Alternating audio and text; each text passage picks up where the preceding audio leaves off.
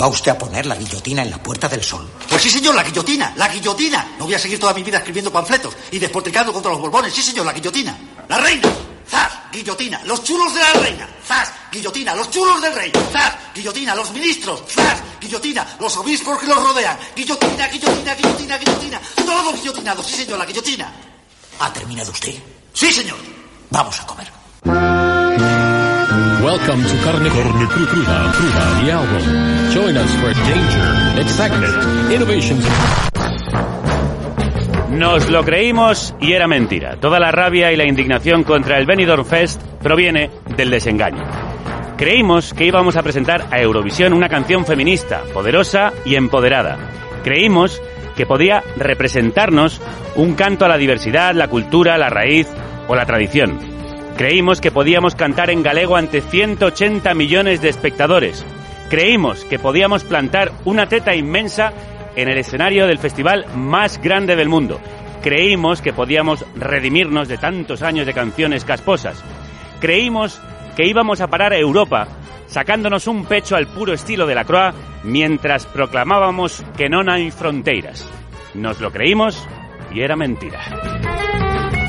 Nos colaron un producto de fábrica de una multinacional discográfica cantado en un Spanglish Made in Miami con una letra llena de tópicos sexuales machistas. El tema de Chanel, que representará a España en Eurovisión, es mercancía de BMG, la multi de uno de los gigantes de la industria cultural, valga el oxímoron.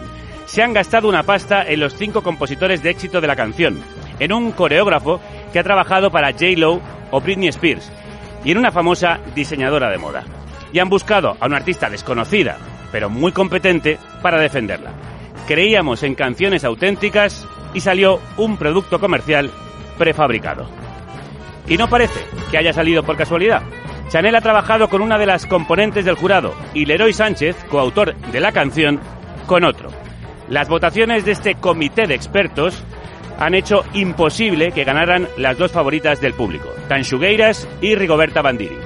Es necesario que se conozcan los votos particulares, como han pedido Unidas Podemos y Comisiones Obreras a Radio Televisión Española, porque estamos hablando de dinero público. La clave del asunto es que la canción genera un pastizal en derechos que irán íntegramente a los autores y a la discográfica, porque la tele pública ha renunciado al 50% que solía adjudicarse. Una gran empresa no hace una inversión millonaria si no tiene atado y bien atado recuperarla. Algo huele a podrido en Benidorm. Nos creímos que era un concurso de talento y huele a negocio amañado. Creímos que era una democracia y parece que estaba todo decidido en los despachos. Habría que investigarlo para salir de dudas. Pero en cualquier caso, Benidorm es un baño de realidad. Hemos hecho zoom zoom y hemos visto boom boom, que es así como funcionan las cosas. Es el monetario, amigos. Eurovisión siempre ha sido y será un negocio privado con dinero público con la excusa del orgullo patrio. Los ingenuos somos nosotros y nosotras porque creímos que podía ser una celebración pura del poder de la música y no es más que otra demostración del poder del capital. Creímos que nos dejarían presentar una canción sobre los cuidados femeninos, plantar una teta maternal en Turín, cantar en galego y no nos han dejado. Ni de coña iban a dejarnos. Por eso estamos furiosos, porque nos hemos tragado el timo de la estampita y nos han timado con nuestro propio dinero mientras agitábamos felices la banderita. Nuestra frustración en ningún caso se puede volcar sobre la cantante elegida, una curranta que se ha dejado los cuernos para hacer una actuación impecable. El odio misógino y xenófobo contra Chanel por ser mujer y cubana es intolerable. Benidorm también ha desnudado a muchos en este sentido y nos ha desnudado a todos en otro. Nos encendemos más con Eurovisión que contra el recibo de la luz o el precio del alquiler. La verdad, amigos, amigas, tenemos que hacérnoslo mirar. Benidorm es un tongo, lo fue desde el principio y nos lo creímos. Pero nosotros también lo somos por creérnoslo. Yo, el primero. Vamos con las ganadoras morales y populares del Benidorm Fest. Nuestras queridas Tanchugueiras, con las que estuvimos en Galicia justo cuando se anunció su candidatura. Esta esta será, la noche ocurre, y no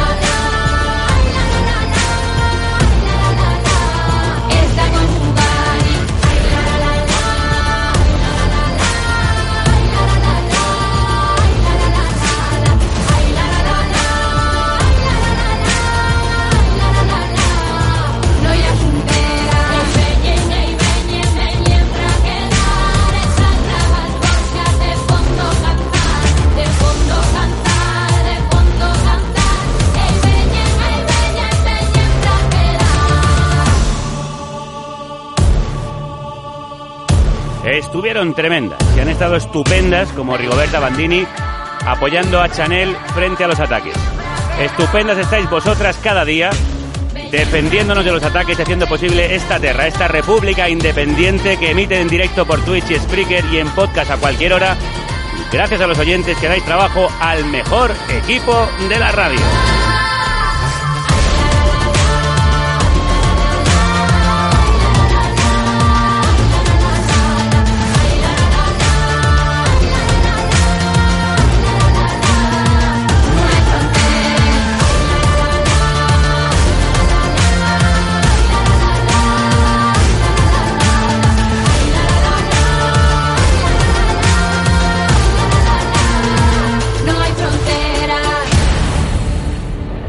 La lucha por las fronteras, por el territorio, de una tierra dividida entre dos bloques, de un conflicto también europeo, pero mucho más importante que un festival de música comercial, hablamos hoy. Fearful of a Russian invasion into Ukraine, the US and We have no intention of putting American forces Hoy nos preguntamos qué está pasando en Ucrania, quiénes son los responsables de esta escalada que tiene en vilo a medio mundo. Desde que Rusia desplazó tropas a la frontera este del país y Estados Unidos, al frente de la OTAN, amenazó con responder a Putin si invadía. Como expliqué en un programa anterior, no solo los rusos, también los estadounidenses tienen interés en controlar la zona, en su lucha por la hegemonía con China. Y la Unión Europea, que no quiere la influencia desestabilizadora de Putin. ¿Estamos ante una nueva guerra fría? Nadie mejor para responder a esta pregunta que alguien que presenció en Moscú el derrumbe de la Unión Soviética. El corresponsal durante décadas del diario La Vanguardia, Rafael Poc. Crudos días. Sí, buenos días, ¿qué tal? Rafael, ¿estamos ante una nueva guerra fría? Bueno, sí, eh, estamos una prolongación de la antigua, porque cuando se acabó la, la Guerra Fría, la Guerra Fría oficial, hace 30 años, se acabó con una serie de compromisos que no se han respetado y se engañó a, a Gorbachev, se le engañó cuando se dijo que la OTAN no iba a expandir al este, cuando se dijo que la seguridad europea iba a ser un asunto integrado, es decir, en el que la seguridad de unos no iba a comprometer la seguridad de otros. Se le engañó cuando en la negociación de la reunificación alemana se prometió que la OTAN no se ampliaría hacia el este ni una pulgada, ¿no? Hay toda una serie de documentos, muchísimos documentos que atestiguan todo esto, ¿no? Por tanto, hablar de que se engañó a Gorbachev es algo evidente. No solo no se cumplió todo eso, sino que a partir del, de los años 90, de mediados de los años 90, se comenzó a ampliar la, la OTAN hacia el este. De esta forma, pues se consiguió que la seguridad europea se convirtiera en un, en un enredo, porque contra Rusia la seguridad del continente no es posible. Y eso es lo que tenemos ahora, que ha estallado 30 años después. Ha estallado en diversas ocasiones, en, en el 2008 con, con, con la crisis en Osetia del Sur y en Georgia, 14 con el, con el cambio de régimen en Maidán y ahora. ¿no?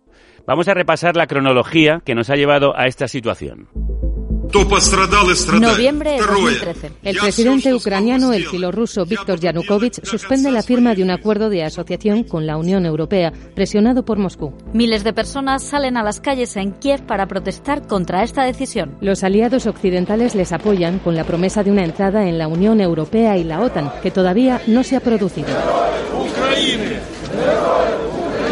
Febrero de 2014. Las protestas en Kiev dejan más de 100 muertos y hay sospechas de fuego amigo. En cualquier caso, consiguen que el presidente Yanukovych se marche del país. Rusia interviene en la península de Crimea y en marzo promueve un cuestionado referéndum para anexionar este territorio. Estados Unidos y la Unión Europea imponen sanciones a Moscú. Abril de 2014. En la región ucraniana de Donbass, al este del país, grupos separatistas prorrusos proclaman las repúblicas populares de Donetsk y Lugansk y reclaman integrarse en Rusia. Comienza un conflicto armado entre el ejército ucraniano y los separatistas que se prolonga hasta hoy.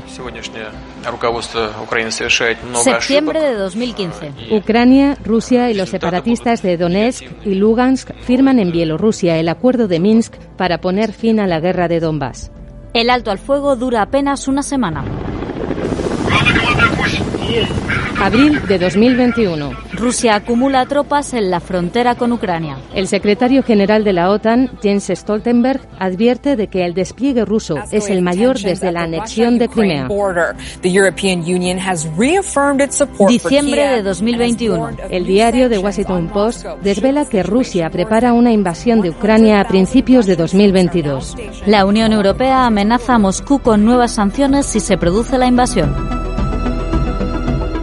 Rafael, en un artículo que publicas en Contexto y que recomiendo leer, cuentas que las maniobras rusas son una reacción a los movimientos occidentales de la OTAN y Estados Unidos en la zona.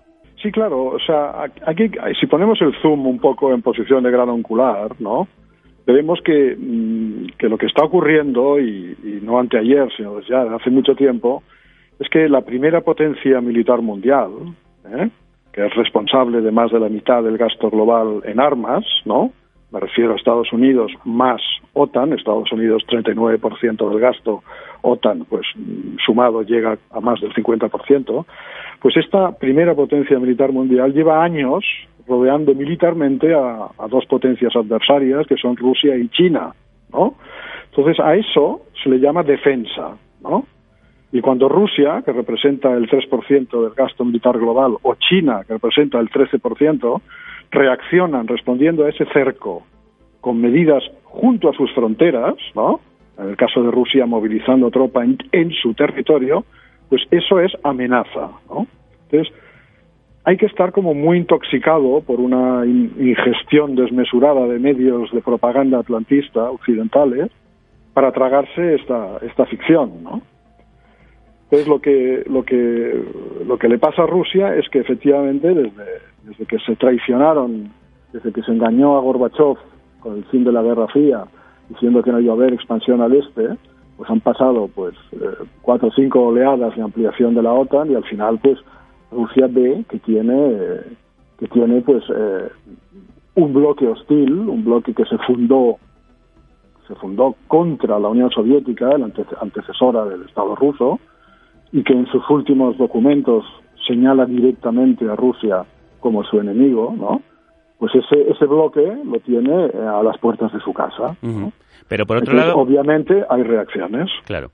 Pero por otro lado, te iba a decir, en Rafael, esos antiguos países de la órbita soviética que han entrado en la ampliación de la OTAN o en la de la Unión Europea, lo han hecho a petición propia. ¿No debería Rusia respetar Claro. su soberanía? A ver, eh, es que no es una cuestión de soberanía ni de derechos, ¿no? O sea, eh, estamos hablando de una de un pulso entre potencias nucleares, ¿verdad? Sí. Entonces, eh, yo siempre hago la analogía de, de la crisis del 62 de los misiles en Cuba, ¿no? Cuba acababa de ser, o sea, Cuba tenía tanto miedo de Estados Unidos, incluso bastante más, que el que puedan tener los países del este respecto a Rusia, un miedo que es absolutamente razonable, ¿no? Porque por historia, bueno, esos países estuvieron dominados y por tanto, pues quieren tener una póliza de seguros para que eso no se repita. Nada más, nada más eh, razonable y lógico, ¿no? Cuba quería eh, tener seguridad de que la, la, la, aquella eh, intento de invasión de Bahía de Cochinos, ¿no? ¿no? No se volvería a repetir y por tanto, con todo el derecho del mundo, pidió a la Unión Soviética que desplegara misiles nucleares en Cuba para disuadir a Estados Unidos de una segunda intentona. La Unión Soviética tenía también todo el derecho a, a desplegar esos misiles en Cuba, ¿no? Porque a, a ella misma le amenazaban misiles eh, americanos nucleares en Turquía. Por tanto, estaba clara la cosa. Pero ¿qué pasa? Que mm, según esta lógica de, de- de los derechos, ¿no?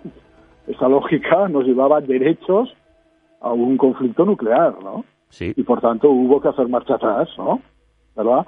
Pues esto es un poco lo mismo, o sea, y si hablamos del miedo de los países del este, pues hay que recordar también el pequeño detalle de que Rusia ha sido dos veces invadida por ejércitos occidentales desde 1812 hasta el día de la Segunda Guerra Mundial, con una, es una invasiones devastadoras que llegaron hasta Moscú, hasta la capital, en un caso la tomaron y Moscú fue incendiada, en el segundo se paró al enemigo en las puertas de Moscú, y en el segundo caso, la Segunda Guerra Mundial le costó a Rusia nada menos que 27 millones de muertos. Por tanto, eh, hay que saberse poner en el lugar de los otros también, ¿no?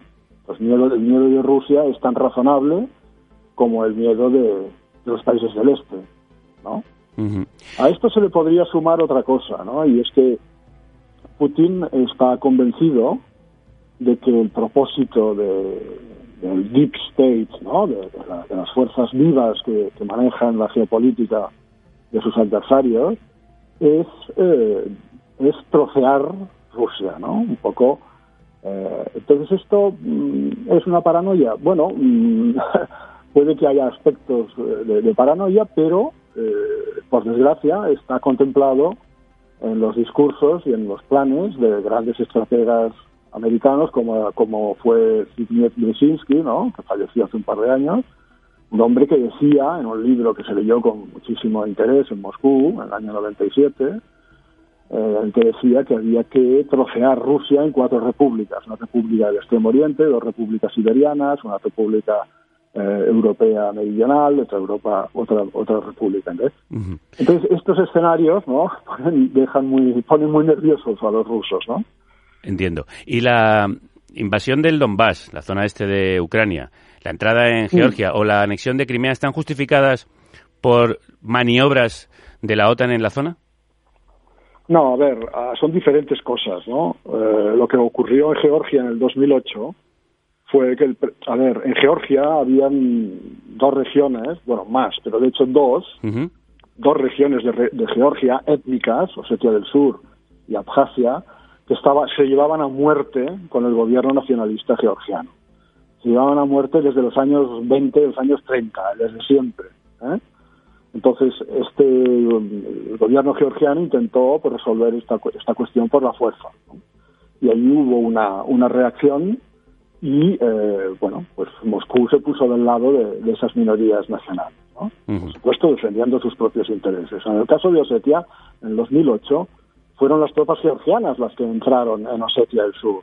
Es verdad que Osetia del Sur era territorio georgiano, pero estaba separado porque había habido un movimiento secesionista y precisamente las tropas rusas estaban allá con eh, carácter de tropas de, paz de, la, ONU. ¿no? Sí. Entonces fueron atacadas por los georgianos y los, y los, los eh, aprovechando que Putin estaba de viaje en, las Olimpiadas de Pekín, supongo que con el beneplácito y la bendición de, George Bush, y los rusos respondieron y los echaron. Eso fue, eso fue el gran, el, gran, la, gran fechoría de, de, Osetia del Sur, ¿no? Lo de, lo de mm, el Donbass, bueno, lo del Donbass tiene que ver con el cambio, esa mezcla de revuelta popular y cambio de régimen y golpe de Estado justiciado por Occidente que tuvo lugar en Georgia en el año 2014. ¿no? Y, bueno, lo que pasó es que esto es muy largo de explicar pero, y es muy enredado, pero... Eh, ¿Con brevedad? es que, ¿Cómo? ¿Con brevedad cómo sería? Bueno, el nacionalismo ucraniano, eh, Ucrania, que era un país dividido con dos, en dos eh, sensibilidades, una muy radical nacionalista y otra más, más moderada y más, más rusófila, pues se impuso la primera la primera tendencia no entonces eso no, no gustó en todo el en todo el este de, Ucrania. Ahí hubo protestas contra ese cambio de régimen que ha habido que había habido. En algunos sitios fueron mm, débiles en, en, otros sitios menos débiles ¿eh?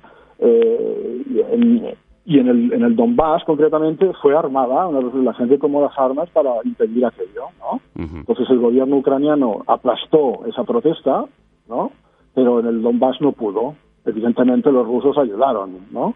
Y en Crimea, pues lo que pasó es que como estaba el ejército ruso allá, por, porque tenían unos pactos con las bases, pues simplemente las tropas rusas eh, se hicieron con el control de la situación y no hubo ni hubo violencia. Rafael, ¿crees que Rusia, que pasó. ¿crees que Rusia intervendrá, eh, invadirá el país? No, o sea, Rusia no va a invadir Ucrania Ucrania en general, porque es, imposible, técnicamente es imposible, sería una, una merienda de negros, una carnicería tremenda y Rusia no creo que tenga ningún propósito en ese sentido, pero es obvio que si ha hecho lo que ha hecho, es decir, ha presentado unas propuestas unas propuestas de, de acuerdo con la, ON, con la OTAN y con Estados Unidos, propuestas que no son nuevas, que, que, que datan de, de, de, los años 90, del fin de la, de la Guerra Fría, muchas de ellas, que tienen décadas de, de existencia y que nunca se les hizo caso, uh -huh. pues ahora para que se les para que le hagan caso, lo que ha hecho ha sido acompañarlas con una movilización de tropas, ¿no? Una demostración de fuerza. Pues una demostración de fuerza, ha movido, ha movido, ha movido tropas en sus fronteras, ¿eh? como recurso de, de, de, negociación, ¿no? Y ha dicho que si no les hacen caso, tomará medi medidas técnico-militares, ¿no? Hay un punto de ambigüedad en eso. ¿no? Uh -huh. Pero han conseguido ya una cosa, y es que se, se pongan a negociar. Los resultados de momento son niños, ¿no? El, según el ministro exterior ruso, eh, el resultado es, eh, o sea, la respuesta de Washington a todos los catálogos que han presentado solo afecta a cuestiones secundarias, ¿no? Pero eh, el hecho es que ya están empezando a hablar, ¿no? Uh -huh. Al mismo tiempo, pues Occidente ha movilizado con más, con más, eh, enviando más tropas, a, más armas a Ucrania, enviando más consejeros militares, movilizando más maniobras alrededor de Rusia y todo esto, pero al mismo tiempo hay una línea diplomática abierta, esa es la diferencia. Pero todo esto es sumamente peligroso e insensato, por supuesto, ¿no? Porque está esto de la, la, la, respuesta técnico-militares de los rusos, no sabemos cómo lo vamos a descifrar, cómo, qué, qué va a quedar, pero es evidente que después de todo lo que ha hecho Moscú, si no hay ningún progreso, no puede no hacer nada, porque daría, perderían la cara. Por tanto, si no hay, si no se atienden a sus, a sus, a sus reclamaciones, habrá algo, pasará algo. Entonces los escenarios aquí son, son muchos, ¿no? Se ha hablado, pues por ejemplo, un general ruso el otro día en la televisión rusa dijo que se podrían hacer lo que los otros americanos han hecho, pues cada, cada, cada tres meses en, en diversas partes del mundo, lanzar misiles estos quirúrgicos contra determinadas infraestructuras. Uh -huh. Eso sin meter un solo tanque, dijo, en el territorio ucraniano, ¿no? Se puede hacer también algo mucho más, uh, mucho más uh, doloroso para los americanos, que sí. sería ponerles alguna infraestructura en el hemisferio, en, en, su zona de influencia, por ejemplo, con un pacto con Venezuela, Nicaragua y Cuba. A mí me parecía absolutamente imposible esto, pero no lo sé, bases de submarinos, yo qué sé, cualquier cosa puede ser. Lo que es obvio es que algo habrá, ¿no? Algo pasará. No puede quedar así, ¿no? Eh, y tendrá que sacar sí. algún rédito de estos movimientos el gobierno ruso. Rafael Poc, antiguo corresponsal en, del diario La Vanguardia en Moscú. Ha sido un placer escucharte. Un abrazo. De acuerdo, gracias. Vamos a conectar con Ucrania, desde donde nos atiende la corresponsal del país, María Sauquillo, que nos va a contar cómo se viven estos días de tensión y escalada militar. María, crudos días. Crudos días, ¿qué tal Javier? ¿Cómo estás? Encantados de saludarte. Eh, ¿Dónde te encuentras exactamente en estos momentos? Pues ahora estoy de, de, vuelta aquí a la capital. He estado varios días haciendo reportajes, pues por Kharkiv, por otras partes de la frontera de Ucrania con Rusia, hacia Bielorrusia, etcétera. Y ahora estoy un poco de vuelta a la capital. ¿Y cómo está la población? ¿Tiene miedo a una invasión? La ciudadanía está relativamente tranquila y lo que hay que pensar es que Ucrania lleva ya ocho años de guerra en el este, en el, en el Donbass, con los separatistas prorrusos apoyados por Moscú. Y aunque Donbass está lejos de Kiev, de la capital, por ejemplo, el conflicto se lleva notando muchísimo tiempo en todo el país. Eh, lo que yo he podido ver estos días y que he hablado con gente bastante diversa es que no hay pánico. Eh, hay algunas personas que comentan que tienen un plan por si llega la guerra caliente, pero por si, sobre todo, por si la, esta escalada desemboca en, no sé, por ejemplo, ataques cibernéticos que, que deriven en cortes de agua o de luz, gente que ha empacado, por ejemplo, una bolsita con documentos imprescindibles, con algo de dinero en efectivo, o que han llenado botellas de agua, por ejemplo, por si todo este ataque cibernético que podría suceder, eh, pues hay cortes de luz. Pero también hay gente que lo vive con bastante escepticismo, que cree que pues todo esto es parte de un juego político y diplomático, un pulso de Moscú, porque ese matonismo, digamos, un poco enseñando sus fuerzas, un poco como amenazante, es eh, un poco la política de Putin. Hay parte de la ciudadanía ucrania que piensan que eso también es parte de la estrategia, minar eh, psicológicamente al país, desestabilizarlo. ¿Y a quién son favorables? ¿Está muy dividida la ciudadanía entre prorrusos y prooccidentales? No, Ucrania en realidad no es un país dividido.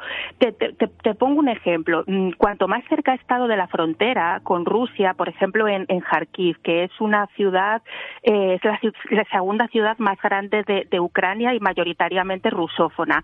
Y allí la gente es muchísimo más escéptica de que esta escalada vaya a desembocar en una invasión a gran escala. La gente eh, en Ucrania, que es muy interesante, la mayoría de la ciudadanía no, no cree que esto se trate de, del interés del país en unirse a la OTAN, una membresía que, por cierto, está súper lejos, sino más como un intento de alejarlo de Occidente, de tratar de mantenerlo bajo la influencia del Kremlin.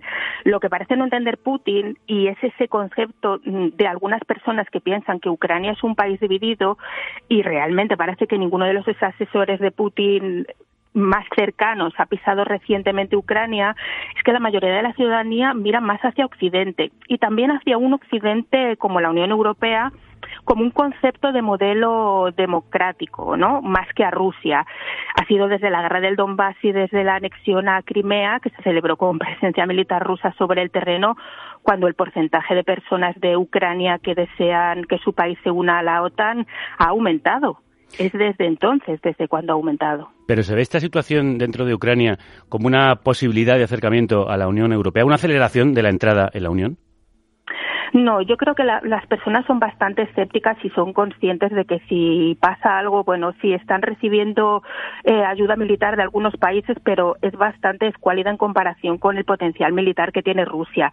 Lo que sí se están viendo son gestos diplomáticos que la, la ciudadanía en, en Ucrania sí que sí que pues sí que ve con buenos ojos, pero no tanto porque piensen que esto va a ayudarles a algún tipo de membresía o de mapa hacia, hacia entrar en la Unión Europea o incluso hacia la OTAN, sino más como un cierto apoyo diplomático.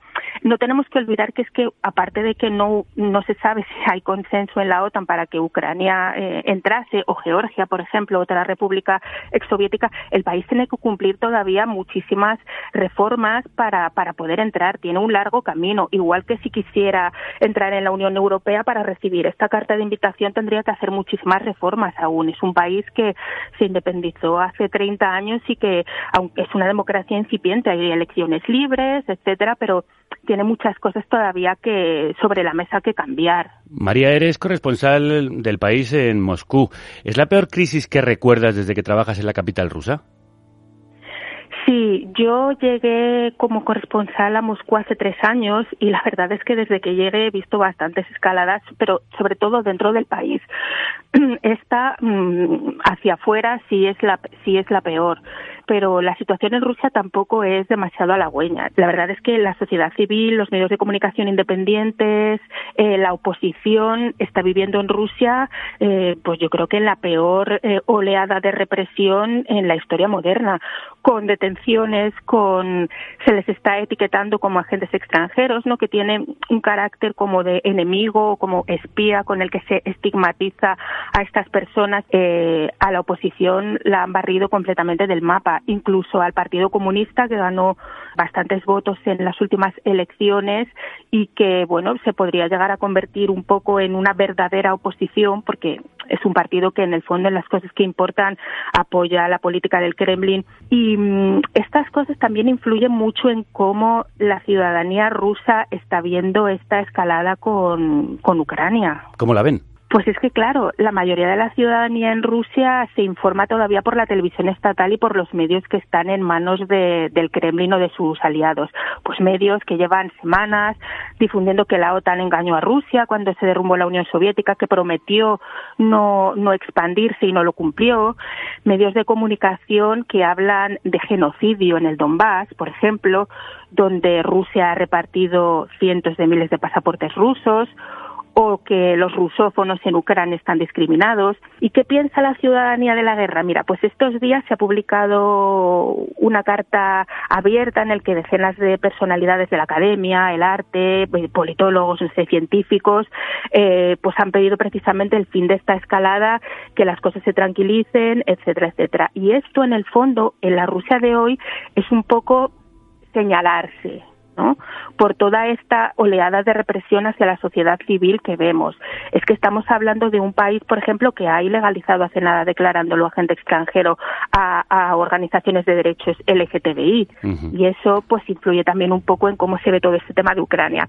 Ha subido también el porcentaje de personas que creen que una guerra con el país vecino es más factible ahora que antes, pero la percepción de la, de la gente en general es que esto no va a llegar a materializarse. Y tampoco lo quieren porque sería, aparte mm, de una guerra con Ucrania, un país con el que tienen muchos lazos, eh, bueno, pues muchas pues, bajas para para Rusia, ¿no? Y ya lo vivieron mal de alguna manera y por eso tuvieron que mandar al ejército este de mercenarios Wagner eh, con la intervención en Siria, por ejemplo. Pero también es cierto que esta escalada está mm, quitando un poco la atención de otros problemas internos que tiene el país, como por ejemplo toda esta represión a la oposición y a la sociedad civil y por ejemplo los problemas de, la inflación, ¿no? que están afectando mucho a la ciudadanía rusa, que ha perdido el 13% de los ingresos reales desde la anexión de, Crimea por las sanciones y por otras muchas cosas, ¿no? María Sauquillo, corresponsal del país en Moscú, que bien lo cuentas. Gracias por participar desde Ucrania en carne cruda y quedas invitada a venir al estudio a tomarte un café que te debemos, cuando quieras. Muchas gracias. Muchos y muy fríos besos para allá. un abrazo muy fuerte. Un abrazo. Rusia justifica su movimiento de tropas junto a Ucrania como maniobras de defensa. Al otro lado, en Occidente, hay también voces que reclaman que Europa se defienda de la amenaza del creciente militarismo de Putin. Sobre todo voces de la Europa que pertenece a la OTAN, que no es toda, como bien recuerdan nuestros oyentes. Para analizar los intereses geopolíticos de la Unión Europea y de los países europeos en la OTAN, hemos llamado a Nicolás de Pedro, jefe de investigación del Institute for Statecraft de Londres. Nicolás, crudos días. Hola, ¿qué tal? Crudos días. ¿Estamos ante una guerra en Europa o se trata de todo un artificio? Bueno, no lo sabemos con certeza. Eh, cualquier opción es posible. O sea, todas las opciones están sobre la mesa. El, el, Kremlin ha desplegado la suficiente masa de fuerza militar como para hacer muy creíble su, su amenaza. Pero si van finalmente a, bueno, pues a lanzar un ataque o no, eso con total certeza solo lo puede, eh, solo puede saber el presidente Putin. ¿Y esto cómo afecta a la Unión Europea, en tu opinión? Bueno, la Unión Europea mucho más de lo que se está, de lo que se cree, eh, digamos, porque esto no va solo de Ucrania. Eh, lo que está pidiendo Rusia, eh, que ahí, em, digamos, discrepo un poco con algunas de las cosas que habéis comentado, no es un pacto de no agresión o, digamos, una, una búsqueda de una solución o de un, de un entorno más estable y amigable en el continente europeo. Em, no, ¿Te refieres a lo que decía Rafael Polk? Sí, algún editorial que he escuchado tuyo, porque básicamente lo que está pidiendo Rusia con este ultimátum que lanza el 17 de diciembre es básicamente, eh, bueno, que se desmantele, ¿no? O que la OTAN eh, pierda toda su arquitectura, ¿no? Y pierda toda su presencia en el continente europeo, ¿no? Y eso, el resultado práctico de eso será que Europa se, se desarme. Y entonces, dado que la Europa de la defensa no existe, eh, bueno, pues el resultado será más, más inestable y más eh, incierto. Y además también hay que tener en cuenta que Rusia al mismo tiempo está jugando a dos cosas eh, que está, está implícito en este ultimátum, pero no es tan evidente, yo creo, para todo el mundo, que es, por un lado, azuzar y agudizar las divisiones entre los Estados miembros de la Unión Europea y dentro de cada uno de ellos, y también tratar de erosionar mm, al máximo el llamado vínculo transatlántico, ¿no? que, bueno, cuya manifestación más tangible, obviamente, es, es la OTAN, ¿no? Y eso va a tener un impacto muy fuerte para la Unión Europea, porque las divisiones que estamos viendo en la respuesta a la crisis ucraniana, eh, eso va a tener consecuencias pase lo que pase. Es decir, se produzca un ataque ruso o no, un ataque a gran escala, eh, porque el ataque lleva desde el 2014, pero se produzca un ataque a gran escala o no, esas consecuencias van a ser muy, muy duraderas. ¿Cuáles, crees, ¿Cuáles crees que pueden ser esas consecuencias? Bueno, pues una mayor división de los europeos. No es casualidad que Rusia haya exigido eh, que el diálogo sea bilateral con Estados Unidos y haya rechazado, incluso cuando la Unión Europea un poco lo ha, lo ha pedido, ¿no? Eh, prácticamente lo ha implorado, eh, Rusia ha rechazado que la Unión Europea como tal forme parte de la, de la mesa de negociación, ¿no? Porque hace muchos meses ya que, que Rusia está jugando un poco a esta idea del no reconocimiento de la Unión Europea como interlocutor y como actor político. Y lo que hace es apostar a esas divisiones de los Estados miembros, o sea, apuesta a las relaciones bilaterales, que tiene sentido desde la perspectiva de Rusia, pero evidentemente, visto desde el lado europeo, si hay interés en que la Unión Europea mantenga una solidez y una, en fin, una mayor unidad, pues los Estados miembros, singularmente eh, Alemania, pero también Francia, bueno, pues no deberían permitir que se juegue con esa carta de forma tan, tan evidente porque el objetivo que persigue es ese.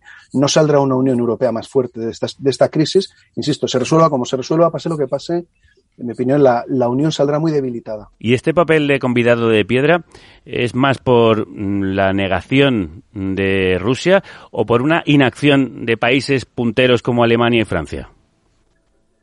Bueno, es una combinación de todo. Eh, eh, el, el, la variable fundamental, evidentemente, es que Rusia ha dicho que no, que no quiere sentarse con la Unión Europea y que la Unión Europea no está invitada a, a la discusión, ¿no? Pero evidentemente también es un resultado de las eh, fuerzas o de la simetría de fuerzas en el continente europeo y el hecho de que, bueno, eh, Alemania singularmente, pues digamos en todo lo que tiene que ver con elementos duros del poder, se siente muy incómoda. Y eso en una conversación que básicamente va de cuestiones de estabilidad estratégica y de poder duro, pues, pues deja a Alemania, que es el país, digamos, más relevante dentro de la Unión Europea, pues, y al conjunto de la Unión en una posición de, de mucha, de, bueno, de debilidad y, y, y, de difícil, y es difícil superar esta situación, claro. ¿Y cuál crees que será la solución final de la crisis? ¿Cómo puede acabar todo esto? Pues la verdad es difícil eh, imaginar, eh, digamos, la salida, ¿no? Porque, digamos, la, el, el ultimátum que ha lanzado Rusia es bastante inasumible o prácticamente inasumible. Eh, la respuesta que se le ha dado por parte de Estados Unidos y de OTAN es muy razonable y es lo suficientemente abierta y, en fin, eh, abre suficientes vías si lo que le preocupara a Rusia, si Rusia efectivamente afrontara una amenaza militar. Es decir, si Rusia tuviera un miedo en clave militar, que se le proponga todo tipo de, en fin, de diálogos y discusiones en términos de transparencia militar, control de armamentos, etcétera, eso sería una propuesta aceptable. Rusia ha dicho que eso es secundario, lo cual es muy significativo, porque como apuntaba ahora muy bien eh, María Sauquillo, yo creo que la cuestión no va de una amenaza militar, que no es lo que no es el riesgo que afronta Rusia, sino que tiene que ver uno con que lo que quiere es controlar Ucrania y que no haya una Ucrania próspera y democrática que se aleje de su órbita y también porque eso tendría, podría tener un impacto muy fuerte en términos de, de, de percepción de legitimidad en, a ojos de la ciudadanía rusa, que como estaba describiendo muy bien, pues hay un, un, proceso de represión muy fuerte, ¿no? Pensemos que Putin lleva ya 22 años en el poder y, y todo apunta a que puede mantenerse fácilmente hasta 36, es decir, de 36 años, y entonces si hay una Ucrania, eh, si hay, en fin, que, que avanza, que, que, próspera y que avanza hacia una mayor democratización, pues eso evidentemente al, digamos, para hacer el paralelismo al, al, Russia is different, ¿no? Que sería como el Spain is different de la época del franquismo, pues eso evidentemente le supondría un, un, un desafío ideológico, ¿no? Y este es, esta es su preocupación. Y ahí el problema es que los ucranianos hasta el momento no han dado ninguna muestra de estar por la, por la rendición o por aceptar el protocolo de Minsk en los términos en los que lo interpreta y lo lee Moscú, que es básicamente imponer una reforma constitucional que daría a, a las regiones, a las porciones del de, de Donbass que controla Rusia, eh, que son relativamente pequeñas, pero bueno, dar a esas porciones, eh, ampliándolas al conjunto de, de las provincias de Donetsk y Lugansk, derecho de veto sobre toda la política exterior y todos los asuntos estratégicos en Ucrania. Uh -huh. Y como no están dispuestos a aceptar eso, digamos, la demostración de fuerza en sus fronteras y también en, en, en, en el Mar Negro, y ahora veremos también estos días en el, desde el territorio bielorruso, van en esa clave. Entonces veremos. Eh, yo también o sea, estoy de acuerdo en que una ocupación en el sentido de una invasión de todo el territorio es el escenario menos probable porque precisamente la población local es hostil y es un territorio muy grande. Es que Ucrania, si excluimos Rusia, es el país más grande de Europa. Y entonces, claro, eh, negarle el derecho a existir y a su soberanía, pues es, es, problemático. O sea que el escenario está muy abierto. Evidentemente Rusia, si puede conseguir sus objetivos eh, sin ir a la guerra, lo prefiere, obviamente. Mm. Pues te agradecemos mucho que hayas ayudado a analizar este escenario. Precisamente vamos a terminar hablando de la población ucraniana, de la población local. Nicolás de Pedro es jefe de investigación del Institute for Statecraft en Londres. Un abrazo muy fuerte, muchísimas gracias. Muchas gracias a vosotros. Sí, hablamos de la crisis de Ucrania, hemos conectado con una periodista que se encuentra en el país, pero en este debate, en esta visión panorámica, nos falta añadir la voz ucraniana y nos la trae Ray Sánchez, que ha preparado el guion de este especial. Crudos días. Crudos días, Javier. Una voz ucraniana que bien podría tener acento murciano. Sí, en España soy murciana. La verdad es que mi hermano, que es que nació aquí, nació en Murcia, habla súper murciano. da gusto verlo, con todo lo rubio que es, hablando tan murciano. Es Margarita Yakovenko, periodista y escritora, autora de Desencajada, un libro sobre la experiencia de ser migrante, porque ella llegó a Murcia con siete años, procedente del este de Ucrania. Del libro hablamos en un especial de Tomo y Lomo. Justo de la zona llega ella donde hay conflicto desde hace años. Exacto, aunque Margarita, que viaja allí con frecuencia, asegura que la gente sigue viviendo con cierta normalidad dentro de lo que cabe. Y es de lo más normal encontrarte pues en la cola del súper a, un señor con un Kalashnikov colgado del, del hombro, ¿no? Llega un punto en tu día a día en que eso lo normalizas y, y sigues viviendo para alguien que viene del occidente y viene de un país pacífico como es España, pues puede chocar bastante, pero para otras personas es su día a día. La normalidad que impone la guerra. ¿Qué escuchamos? Una canción que nos ha recomendado Margarita del grupo ucraniano Okean Elsi, cuyo cantante es Viatoslav Bakarchuk, fue candidato a la presidencia del país. ¿Y en qué bando está? Es pro-europeo, su banda actuó durante las protestas del Maidán contra Yanukovych en 2013 y hablando de bandos, pues la periodista Margarita Yakovenko cree que los problemas de su país de origen no los provoca tanto la división de la población, sino la categoría moral de sus dirigentes. El principal problema de Ucrania no es tanto el nacionalismo como la corrupción. Es un país que durante 30 años no ha sabido establecer un gobierno que fuera democrático 100%. Ha sido una oligarquía todos estos años. Eso es lo que más perjudica a la gente. Tengo la sensación de que llevamos hablando años de Ucrania y apenas conocemos el país. Yo también lo creo. ¿Acaso recordamos la tragedia nuclear de Chernóbil, la Eurocopa de fútbol que ganó España en Kiev en 2012? Los cosacos provienen de ahí también, así que lo debe ver como un cosaco. Eso es. Ucrania también fue tierra de cosacos que en el siglo XVII formaron allí una de las primeras democracias europeas. Y justo eso, democracia, es lo que ahora echan en falta, también por las injerencias extranjeras. Hay países que, dicen que están luchando por la democracia en Ucrania, pero al mismo tiempo están inmiscuyéndose directamente, ¿no? En la política ucraniana. ¿Se refiere a Rusia? También a Estados Unidos y a la Unión Europea. A todos ellos les acusa de alentar un escenario bélico que no existe dentro de Ucrania. Porque yo cuando hablo con mi familia realmente yo les pregunto y ellos no sienten ese pánico que podemos sentir aquí. A mí eso me lleva también a pensar si no se está exagerando de alguna manera toda la información que nos llega porque los medios occidentales, vamos, son los que más están promoviendo esa dialéctica bélica que tan antigua además suena. Margarita, por lo tanto, descarta que Rusia acabe invadiendo Ucrania y tiene clara la vía para solucionar esta crisis. Solo con diálogo. Yo creo que, que no hay ningún tipo de, de necesidad de, de, entrar en un conflicto ni, ni para Estados Unidos ni para Rusia y mucho menos para Ucrania. Qué gusto escuchar a Margarita Yakovenko y leerla, no dejéis de hacerlo. Le mandamos desde aquí un fortísimo abrazo y le agradecemos que haya estado en el programa, este programa que ha preparado Ray Sánchez. Muchísimas gracias. Gracias a vosotras. Os dejo con otra de las peticiones musicales de Margarita, una banda indie ucraniana, Odin Kanoe o algo parecido.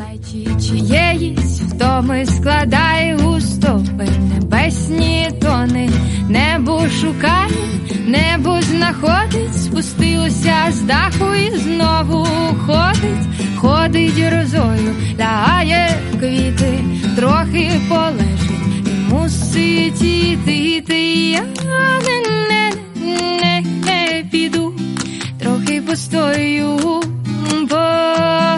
поки гроза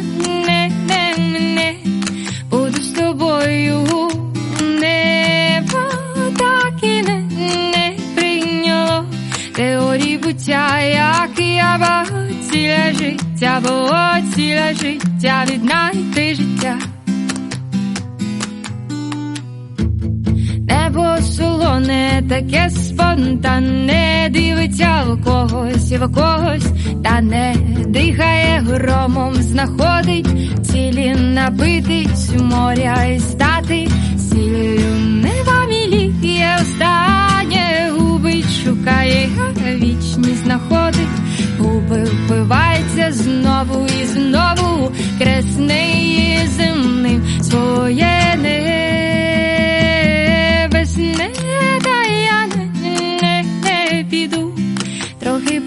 you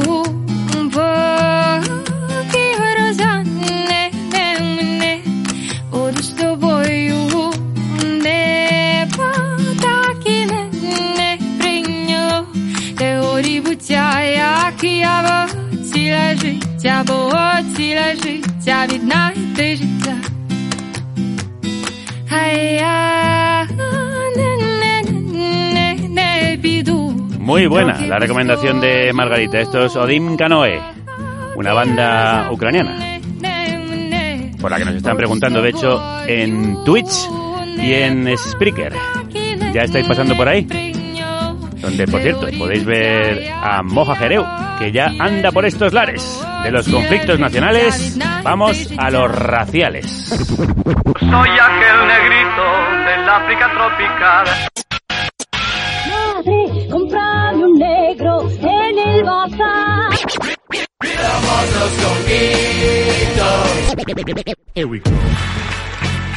Carne Cruda presenta a Moja Jereu, Dime que en la nieve un negro es un blanco perfecto. que hace un negro como tú en un programa como este. Que de todos los negros el mejor es el negro muerto. Kit básico de antirracismo. Yo soy Blancanieves, guapo para ser negro. Puede que un camello me he llevado todo el sol. Juego al baloncesto y vuelo que apesto. Cuéntame otro chiste del negro zumbón. Estamos a soy 1 de febrero, sí, un mes después de las campanadas y todavía se puede felicitar el año porque a Moja Jereu no lo hemos visto desde el 2021.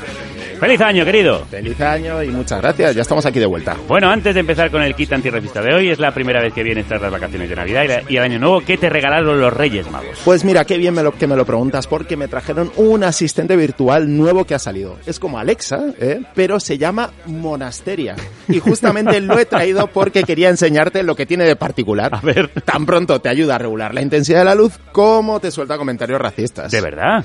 Monasteria, por favor, búscame la biografía de Serin Envay. Es una persona que entró a nuestro país de forma ilegal, saltándose la cola de entrada a muchos inmigrantes legales que estaban esperando y habían cumplido todos los pasos. Y que durante años se lucró vendiendo de forma ilegal a las puertas de los comercios y de esas pymes. Serín Envay, por cierto, diputado en la Asamblea de Madrid. Estoy flipando con Monasteria. Pues mira, así estoy yo desde las Navidades. Así que me puse a buscar y he descubierto que esto de la inteligencia artificial puede ayudar a perpetuar discriminaciones estructurales, como el machismo o lo que vamos a tratar hoy, el racismo. Tal vez de forma más sutil que Monasteria, pero igual más dañina. Me interesa mucho conocer más de esto. Adelante con el kit antirracista. Me he llevado todo el sol, juego al baloncesto y que apesto. Cuéntame otro chiste del negro zumbón. Este tema de las desigualdades ya lo hemos tratado en programas anteriores, pero nunca con esta mirada tecnológica. Así es, así que vamos a empezar por el principio. Habrá quien piense que la inteligencia artificial actúa de forma objetiva y sin prejuicios. Sí, claro. Pero no. Sin sesgos. Quien mejor lo puede explicar es Marta Peirano, autora del libro El enemigo conoce el sistema. La inteligencia artificial más común hoy, hoy en día, principalmente porque es la más barata y la más rápida de crear, está basada en el machine learning, lo que significa que es un software que está entrenado para tomar decisiones de forma automática, pero a partir de un archivo de una base de datos de decisiones anteriores, de decisiones que ya se han tomado. Y mira, aquí lo explica con un ejemplo concreto, el de las empresas que lo usan para los procesos de selección de personal.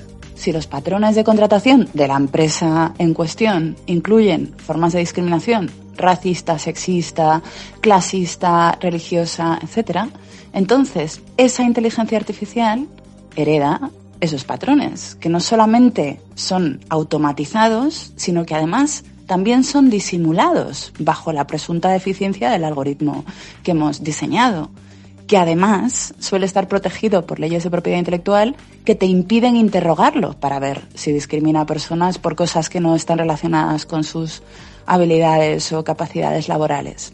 Parece que lo tienen bien montado para echarle la culpa solo a la máquina. Así es. Marta Peirano me contaba además que con este método, si se usa bien, sirve para reflejar y para sacar a la luz los patrones discriminatorios de las empresas.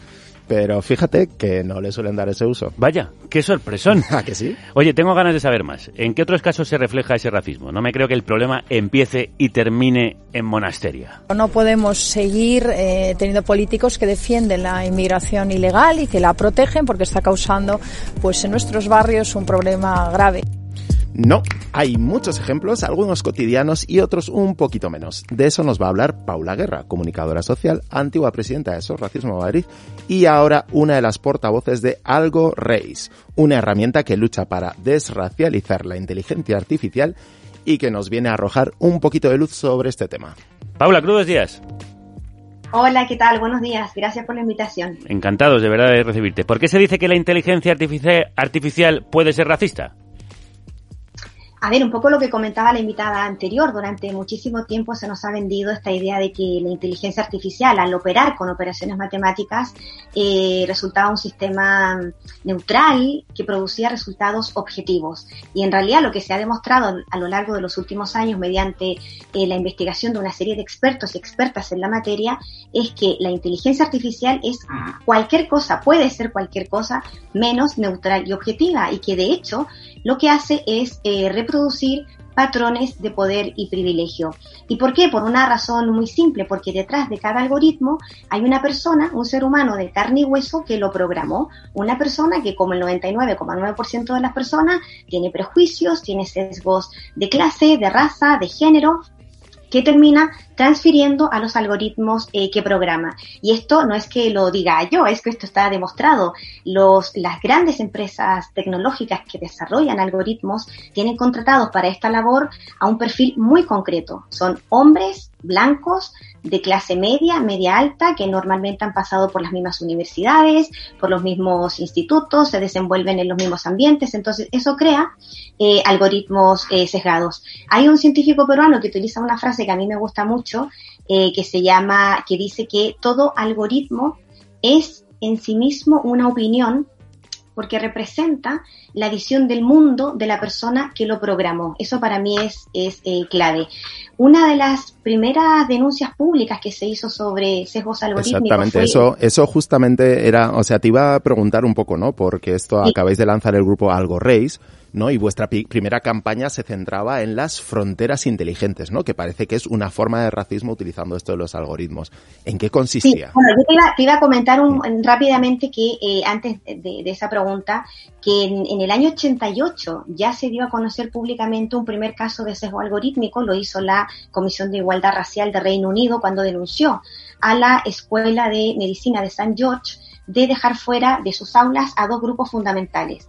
Primero, mujeres y segundo, personas en general de origen no europeo. Claro, se descubrió que eh, esta escuela de medicina utilizaba un programa informático desde los años 70 que analizaba, entre otras cosas, eh, bueno, el nombre, el género, el lugar de nacimiento, y eso derivó en que durante muchísimos años se dejara fuera de las aulas a estas dos, a estos dos grupos de personas. O sea que ya el tema de eh, de, la, de la inteligencia artificial y el, y el sesgo racial está presente desde hace muchísimo tiempo. Y una cosa también que se está hablando en esta materia es eh, lo que se refiere a la llamada policía predictiva, que se está, es una tecnología que se está utilizando en diversas ciudades del mundo, principalmente en, en Estados Unidos, y que está conllevando una sobrepresencia de eh, sobrepresencia policial en barrios de personas migrantes, eh, de, de personas mm, latinas, de personas eh, negras.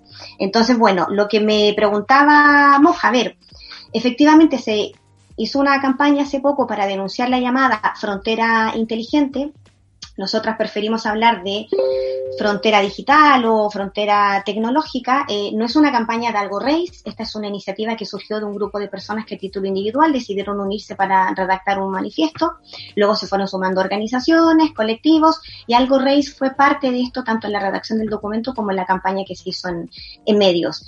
Y a ver, ¿de qué se trata? Pues se trata de una nueva herramienta de racismo institucional que va a operar dentro del Estado español, que se va a sumar a otras herramientas eh, racistas institucionales que ya existen, solo por mencionar tres, la ley de extranjería, el Centro de Internamiento para Extranjeros y eh, las paradas racistas, es decir, en el Estado español tenemos un dispositivo racista de Estado compuesto por una serie de herramientas y la frontera, la llamada frontera inteligente, se va a convertir en una nueva herramienta más de este dispositivo racista de, Pero Paula, de Estado. ¿qué es la frontera inteligente? Que no lo he entendido. A ver, va, ¿en qué va a consistir? Pues va a consistir en la recogida, principalmente va a consistir en la recogida de datos biométricos de todas las personas que entren por Ceuta y es decir, de sus huellas dactilares, eh, de toda su información personal y de una imagen facial.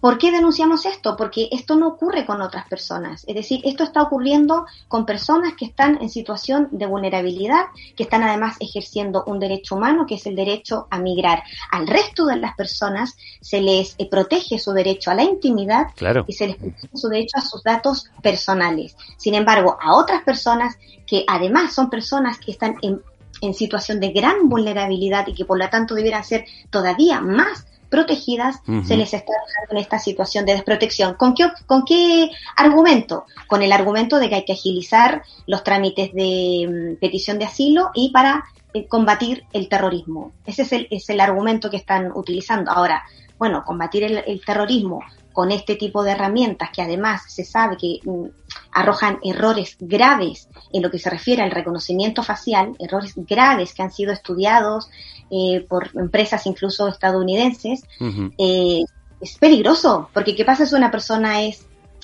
mm, calificada erróneamente como de sospechosa de algún acto terrorista? Sí, es absolutamente peligroso lo que está sucediendo, lo que nos estás contando, y muy inquietante que ocurra bajo el auspicio de un gobierno que se llama a sí mismo progresista. Vuelta, pega, atrás, borra, customiza. En este mundo tienes todo lo que necesitas. Filtras, mira, modifica, explora, examina. La vida en virtual es más de lo que te imaginas. Te imagina, te imagina, te imagina, te imagina. Paula, con brevedad te pido, ¿qué ejemplos cotidianos de racismo e inteligencia artificial podemos encontrar en España? A ver, en España el problema que tenemos es que hay mucha opacidad respecto de este tipo de tecnología, no sabemos bien en qué área se está ocupando, no sabemos bien qué entidades de gobierno la están utilizando, pero sí te puedo decir que, por ejemplo, tenemos información de que para entregar el ingreso mínimo vital a determinadas familias se está tomando en cuenta el empadronamiento. Si dos unidades familiares están empadronadas en una misma dirección, por ejemplo, se les niega el ingreso mínimo vital. Nosotras queremos saber qué tipo de programas informáticos se están utilizando, qué tipo de algoritmos, quiénes desarrollaron esos eh, algoritmos que están detrás de estas decisiones de dejar afuera a innumerables familias, sobre todo gitanas y de personas migrantes que por cuestiones estructurales y de estrategia de sobrevivencia suelen empadronarse en, en un mismo hogar varias personas, empadronan a amigos, empadronan a, a familias, a conocidos, entonces nos gustaría saber qué tipo de, de tecnología se está usando. Y otro ejemplo es eh, este el que acabamos de hablar, el de la frontera mm, digital que se va a instalar en, en Ceuta y Melilla. Y bueno, y hay muchísimos, ¿ah? o sea, ejemplos de, de sesgo racial en reconocimiento facial, lo hemos visto en Google, lo hemos visto en Facebook, han tenido que pedir disculpas públicas, Google en 2015, Facebook el año pasado, por etiquetar a personas negras como primates en sus, en sus vídeos, es decir, ejemplos hay muchísimos. Y antes de, terminar, me gustaría eh, decir dos cosas. Primero, que la inteligencia artificial está determinando eh, de manera negativa la vida de millones de personas y que por lo tanto no puede quedar fuera de- del escrutinio público, fuera de eh, la opinión de los movimientos sociales que se están viendo afectados por ella. Algo que está siendo tan relevante para nuestras vidas no puede quedar fuera de este escrutinio. Sin duda. Y segundo, y segundo que desde el movimiento antirracista tenemos que estar puestos allí Hmm. a hablar en, en primera persona sobre esta materia. Pues gracias por hacerlo aquí en estos micrófonos. Paula Guerra, un abrazo muy fuerte. Nada, un abrazo. Bueno, Moja, aparte de, de este nuevo grupo de- y de Algo Race, ¿se está haciendo algo más? Por suerte sí, ¿no? Y yo creo que eso me da, me da bastante esperanza, nos da bastante esperanza, ¿no? Para decir, bueno, algo se está haciendo. Quien mejor nos lo puede explicar es Taiyun Panic, que lidera el espacio Sociedad Ab- Aberta en Barcelona, pertenece a la comunidad Algo Rights y lleva varios años investigando sobre derechos humanos e inteligencia artificial. Tai, crudos días. Hola, buenos días, ¿qué tal? ¿Cómo estáis? Muy bien, encantados también de saludarte. ¿Qué se está haciendo en España en la lucha contra el racismo en el mundo de la inteligencia artificial?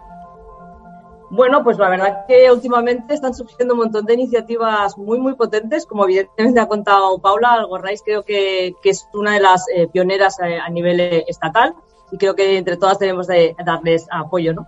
Pero bueno, más allá de, de Algorrais también está, bueno, pues como comentaba también Paula, Fronteras eh, Digitales, que es un grupo de personas y organizaciones que está pues cuestionando eh, el tema de las fronteras o mal llamadas fronteras inteligentes. Pero más allá de, estas dos iniciativas, eh, podemos tener, por ejemplo, pues organizaciones muy chiquititas que están trabajando como Catarsia Barcelona, que es una organización de descendientes en Barcelona, pero también, yo que sé, la Fundación del Secretario Gitano, ¿no? También está tocando estos temas de inteligencia artificial. Y desde hace un año y medio, una cosa así, pues eh, surgió la comunidad de Algo Rights, que es eh, pues una comunidad de personas interesadas en la intersección de, de derechos humanos e inteligencia artificial, que vienen desde sectores eh, más techy, desde la academia, desde organizaciones más clásicas ¿no? de, de, derechos humanos, desde movimientos antirracistas. Y realmente lo que se intenta hacer es, es generar un espacio también de conocimiento, ¿no? porque comentaba Paula, hay una opacidad tremenda, ¿no? Hay un, hay un desconocimiento y, hay una falta de democracia también, ¿no? De la gobernanza de, esta, de este tipo de tecnología que tiene un impacto impresionante en, en, la vida de todas, eh, de todas nosotras, ¿no? Y especialmente en las comunidades eh, racializadas, pues, pues muchísimo más, ¿no? Déjame comentar sobre sí. una cosita más. Eh, hay un observatorio también que es de reciente creación que se llama el Observatorio de Trabajo, Algoritmos y Sociedad, que va a estar liderado por los Raíces por Derechos, ¿no? También desde la lógica también de discriminaciones en el entorno laboral, ¿no? Entonces, por ejemplo, como, y luego, pues, en Barcelona hay una, una task force también en temas de inteligencia artificial liderado por, por la FEDE, ¿no? Que es la Federación de Organizaciones de, por la Justicia Global, ¿no? O sea, la idea es aglutinar muchos sectores diferentes porque al final es algo transversal a todas las, a todos los sectores. Es muy, muy clave esto de la transversalidad. Y, y, pero sin embargo hay otro punto, ¿no? Que es la, una persona que esté escuchando ahora el programa puede estar diciendo, bueno, ante todo esto veo que hay organizaciones haciendo cosas, pero igual, ¿qué puedo hacer yo, no? En mi día a día. ¿Qué, qué se puede hacer? ¿De qué acciones cotidianas podemos poner en marcha?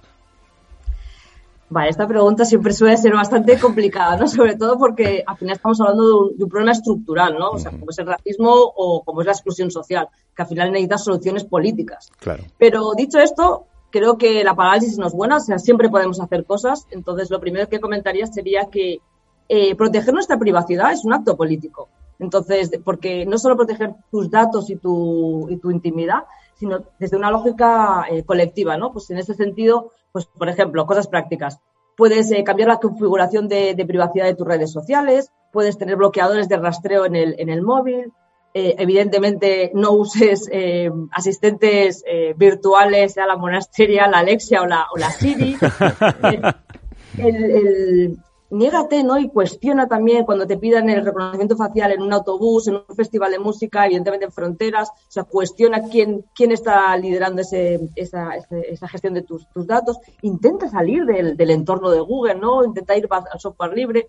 Yo qué sé, pues en vez de Google puedes usar DuckDuckGo, eh, puedes usar eh, un ProtonMail en vez de un Gmail.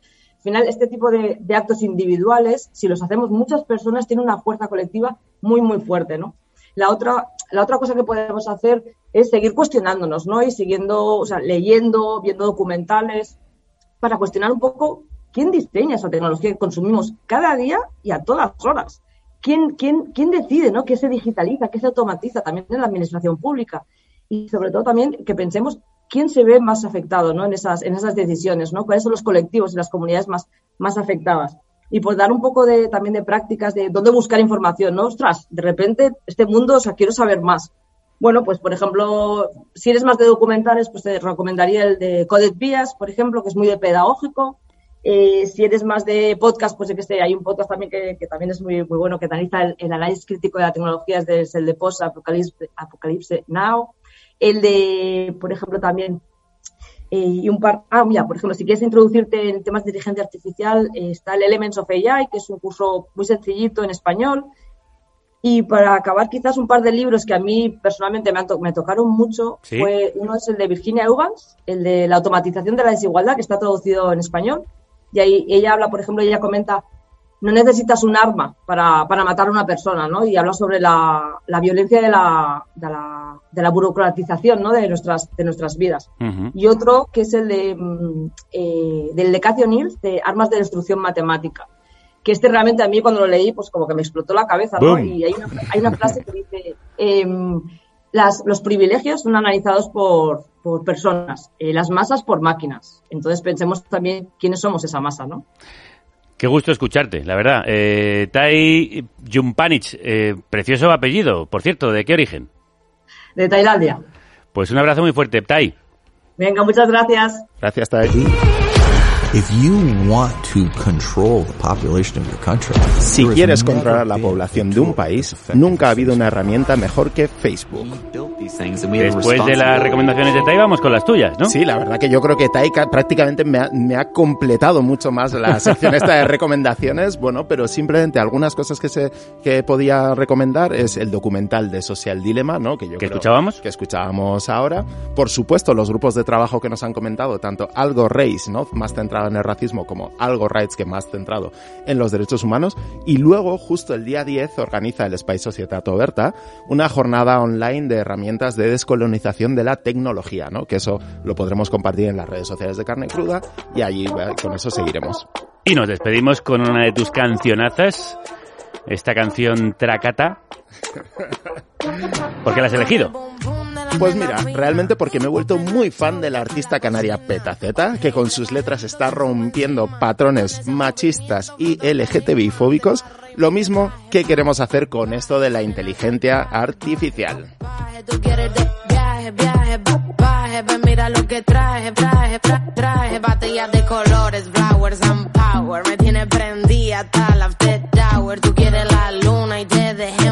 Marte, pa' estudiar su cuerpo, Mikey, por partes, mmm, tacata, tacata, esa nena quiere tacata, tacata, tú quieres tacata, tacata, si me mira más de tacata, tacata, mm, tacata, tacata, esa nena quiere tacata, tacata, tú quieres tacata, tacata, si me mira más de tacata, tacata, mm.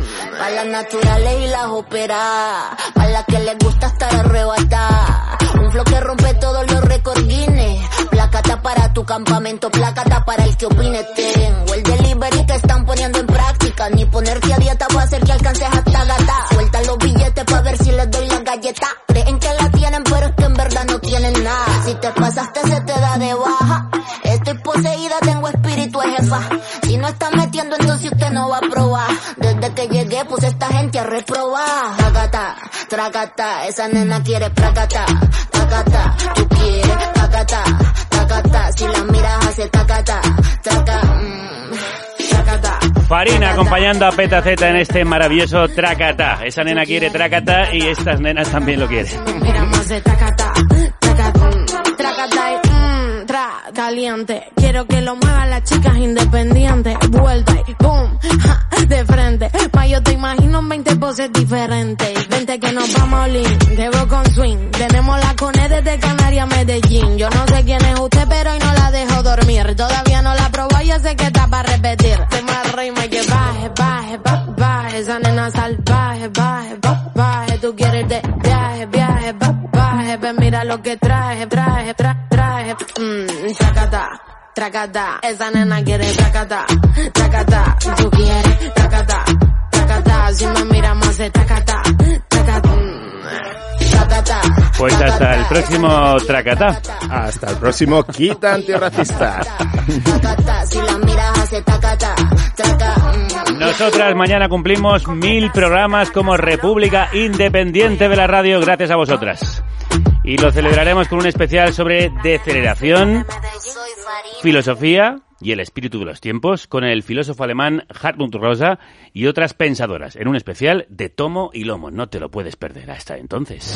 Que la radio te acompañe.